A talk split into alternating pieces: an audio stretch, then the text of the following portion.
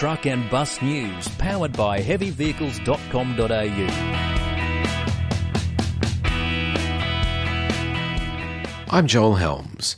Well, the big story has been the arrival of the new generation of Scania trucks in Australia. I got along to the Australian launch of the new Scania offerings and came away feeling, perhaps not surprisingly, that this was a product that's had a lot of thought put into it. Some of the big talking points include fuel consumption gains of, on average, 5% for the straight 6 powered variants, 10% for the V8s.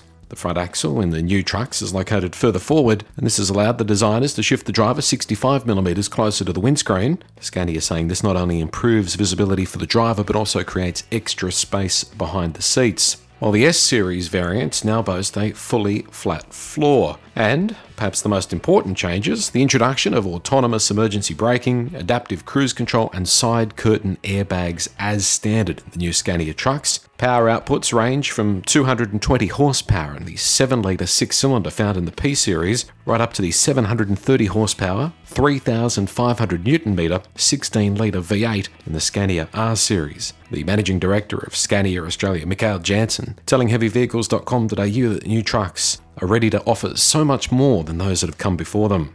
It's a perfect timing for us uh, to launch this, and, and we can compete much more in more applications than before. Mm. For example, the 7 liter engines. So we have a broader scope now, so we can compete in more or less all the different applications. We started with some years back in certain application with broader, and now we can more or less be in all. And more details on the new Scania trucks on the Heavy Vehicles website.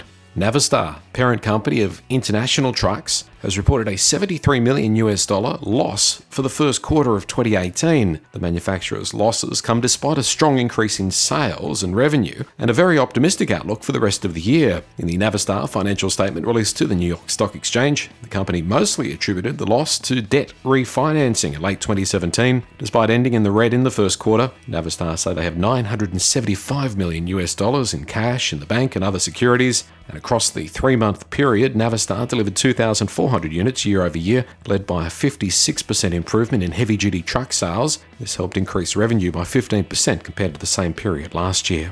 And as far as the rest of the year goes, Troy A. Clark, Chairman, President, and CEO, says things are looking rosy. He says we're off to a strong start and we're in a strengthening market. Oil giant Shell say they weren't surprised to see a significant uptake in the use of liquefied natural gas, or LNG, across the globe in 2017. LNG powered trucks are increasingly popular among transport operators in Europe, with brands such as Iveco and Volvo marketing LNG compatible trucks direct to market. In Australia, we've seen very little interest in making the switch away from diesel. That's despite Australia having large reserves of the cleaner burning fuel. In their latest LNG market update, Shell reported global demand for LNG grew by 29 million tonnes to 293 million tonnes last year, Based on the current demand projections, Shell sees potential for a supply shortage developing in the mid 2020s unless new LNG production project commitments are made soon. Australia is very much on track to see a new truck sales record this year, with the year starting off with massive sales increases compared to the same period last year.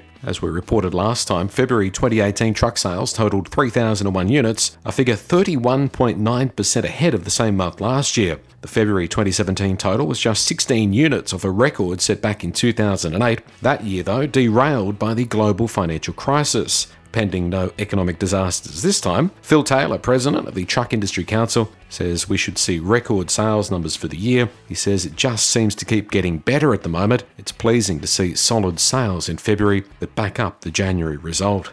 There's a lot of thought constantly going into improving the aerodynamics of trucks, but most of the effort goes into the, the leading edge of the truck, i.e., the cab face. But improving the airflow down the sides can also make a big difference. Recently, Michelin launched the new truck aerodynamic kit in the US that includes aerodynamic mud flaps, and they aren't the only ones that can see possible advantages in slipstreamed or more aerodynamic mud flaps or splash guards. A US based business started by a professional truck driver, EcoFlaps, is marketing splash guards that they say not only work better than traditional plastic and rubber products, but also help you save fuel. How much fuel? Well, EcoFlaps recently contracted Exa Corporation to complete fluid dynamic tests on its products and found potential fuel savings of up to 2.7%. More details on that one on the Heavy Vehicles website.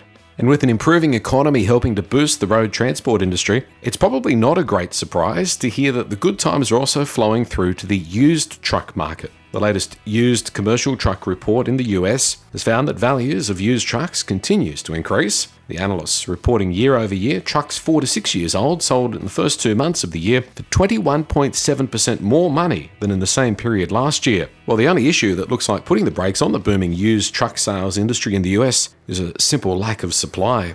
Truck and bus news. Thanks to heavyvehicles.com.au.